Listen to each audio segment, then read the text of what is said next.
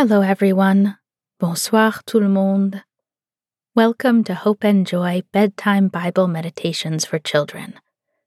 You are listening to our Lenten series, where we think about what is Lent and how we can make room for God in our lives during this holy time and prepare for the big news of Easter.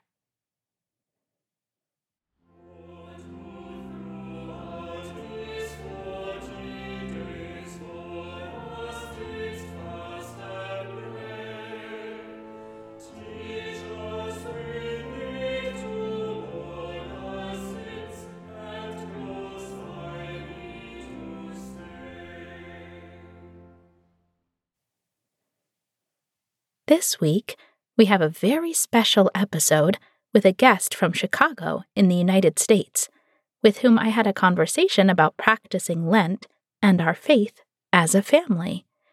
It's pretty different from our usual podcast. It's a bit longer, and it's an interview, but we thought it would be a nice way for parents and children to think about Lent together. So maybe you can listen with your family. Let's jump right in and hear who our special guest is and what she has to say. I started by asking if she would introduce herself. Sure. My name is Traci Smith. I am a pastor and a writer, an author, and a mom of three children. My children are nine, eight, and four. And I love to write about faith practices at home. Wonderful. Thank you. So, when we were thinking about our Lenten series, uh, like I said, one of the questions that we got the most often from children was, What is Lent? Why do we do Lent? Well, I think that's a really great question. Lent is such a strange word. When do we hear the word Lent in our normal day? We don't hear it very often.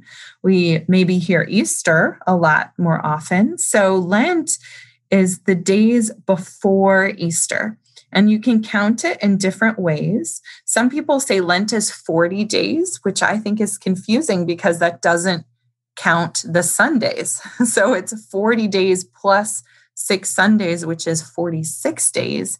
And then if you include Easter, it's 47 days. So depending on how you count it, it's the time before Easter, usually starting on Ash Wednesday. And from a spiritual perspective, from our the perspective of our relationship with God, it's usually a time to add something special into our spiritual practice.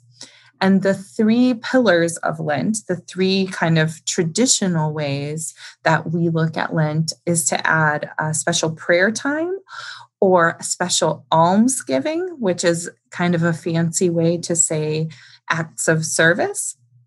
And then the third pillar of Lent is fasting, which I also think we could talk a little bit about how to understand that as families, because that's also a little strange. But that's kind of a basic um, overview of what Lent is. Yeah, I think that's really interesting. Also, what you said about giving something up and fasting. I know I grew up in a church where we had to give up a lot of things for Lent and do a lot of fasting. And it sort of felt like uh, we'd been bad or we were being punished or something. What are your thoughts on that? Something that's really important to me that we don't think about fasting in that way. So, right now, I'm actually writing a book about Lent and Easter. And so it's not all done. But one of the things I'm thinking about for that chapter is to think about it in terms, instead of in terms of what we give up, in terms of what we can add to our life. So, in my family, one of the things that we for everybody for the grown-ups and the kids that we're trying to maybe let go of a little bit is all of our screen time. I spend a lot of time looking at my phone and our kids love their ipads and so we don't want to think about it as giving those things up because we're bad or because we're punished. We want to think about it in terms of well what could we add to our life that maybe would give us a new perspective on our faith. So, in my family, we've been trying to add hours of outside time. So, we're tracking our outside time. And that when we're outside, we don't have our screens. And so, it's a way to think about fasting in a way that's a little bit more joyful and a way that's a little bit more in terms of adding instead of giving up. So, I think it's really important as families that we don't necessarily think about fasting in terms of giving something up because that can sometimes lead to behaviors or maybe thoughts or feelings about God that I'm not really thinking are healthy for us. That's not to say that we can't let go of things or give them up, but maybe thinking about that adding that I know you said you talked about uh, a couple weeks ago in your podcast. Yeah. That's my philosophy as well. Yep. And they can be such screens can be such a trap and they can be so fun, which is why I think we don't want to turn it into something necessarily totally taboo, but to maybe think about how can we put it aside or turn it off or put it in the drawer, do something different. Yeah, for sure. And especially in the current context, screens are sometimes what allow us to connect. That's yes. like right now. yes. so it's not it's not black or white, but yeah. Exactly. Exactly. Um, so yeah, that leads into my next question, which is what does your family do for Lent? Do you give something up? Do you do any special activities or special prayers? Yeah, our family, like I said, this year we're we're focusing on being outside. That's our big Lenten focus. So Lent is a great time to think about the process of change. So in our church, we're actually tumbling rocks during Lent because that takes a long time. The rocks become shiny and smooth over a number of weeks. And then we're also trying to grow some little seeds. That's another way to think about the transformation during Lent. So, when you do these different things in Lent, do you feel like it changes something in your family or in your relationships to each other and or to God? Yeah, I think about that for all spiritual practices. Like I was saying at the beginning, I like to write about spiritual practices at home in general. And I think anytime we're doing something as a family, practicing our faith at home in a simple way, it also brings us together as a family. So we every Saturday we have our Saturday breakfast and during that Saturday breakfast we've recently been writing down the things we're thankful for on Saturday mornings just on a big long piece of paper that keeps growing longer and longer.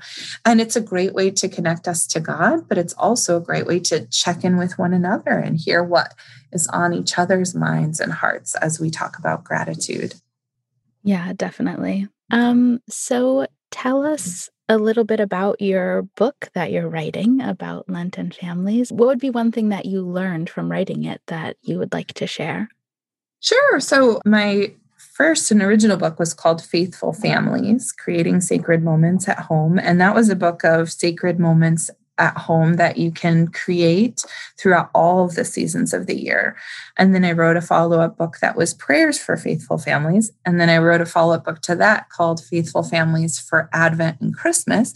And so now it's Faithful Families for Lent and Easter. And the one thing that's really important to me about the Lent and Easter book is that, you know, in at Easter time, we talk a lot about Jesus's death and talking about Jesus dying can feel really heavy and serious. And I think sometimes we don't do, don't talk about uh, that in healthy ways. Sometimes there's too many details that can be too scary or heavy.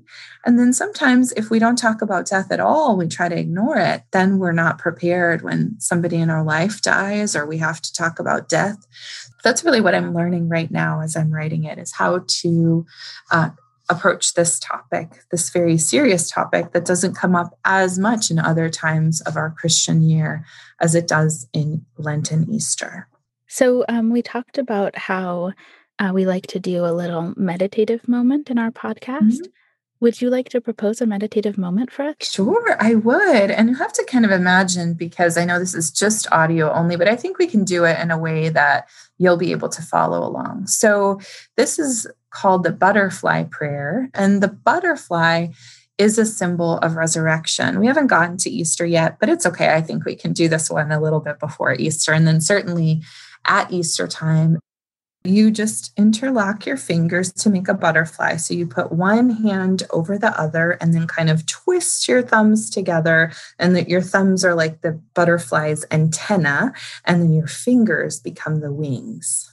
Once you have your butterfly, your interlocking thumbs, to make your butterfly, you put your butterfly touching your shoulders, or if you can touch the bone under there, your collarbone. And then you take the wings of your butterfly and you just tap, tap, alternating the wings left and right. And if you're going to sleep, you could close your eyes and then you could let each wing tap, tap, tap. And if you want to, you can think about how much God loves you and how much your family loves you. And you just tap, tap, tap as you breathe in and out. And that's the butterfly prayer. That's beautiful. I really love that. Thank you so much. Sure.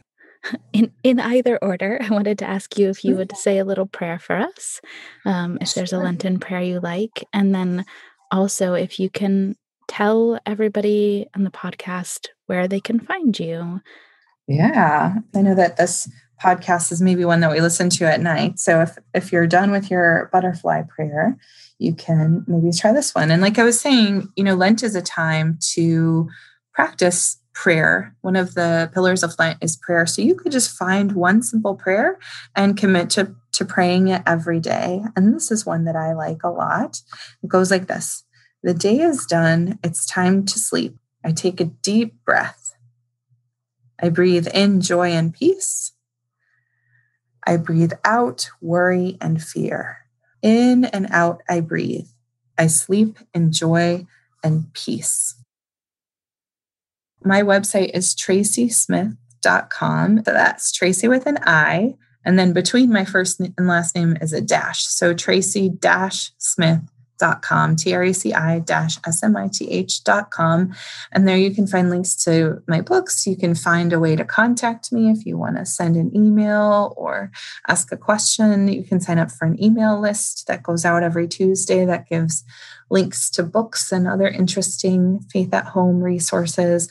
I'd love to connect with anybody uh, on your podcast. And I'm so excited about the podcast and the way that it's reaching out to families during this time. Thanks for having me. Thank you so much for being with us today. This was a wonderful conversation.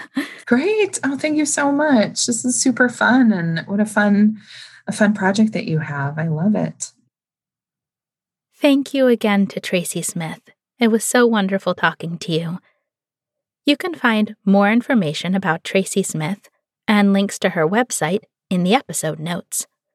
We are delighted she was able to join us and answer some of our important questions about this special time.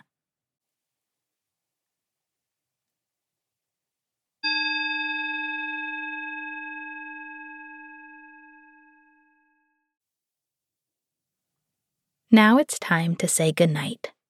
And the Saba family is going to lead us in our Lenten prayer. Dear, Dear God, I know you love me so much. I know you are present in my life even in ways I can't see. Help me to know your presence in the family I have at home, in the beautiful world around me, in the friendships that give me joy. Help me to be a little kinder to others than I might usually be, a little more ready to help than I might usually be a little more willing to forgive than I might usually be. Be with me through this night and everyone I love. Amen. Amen. Good night, everyone.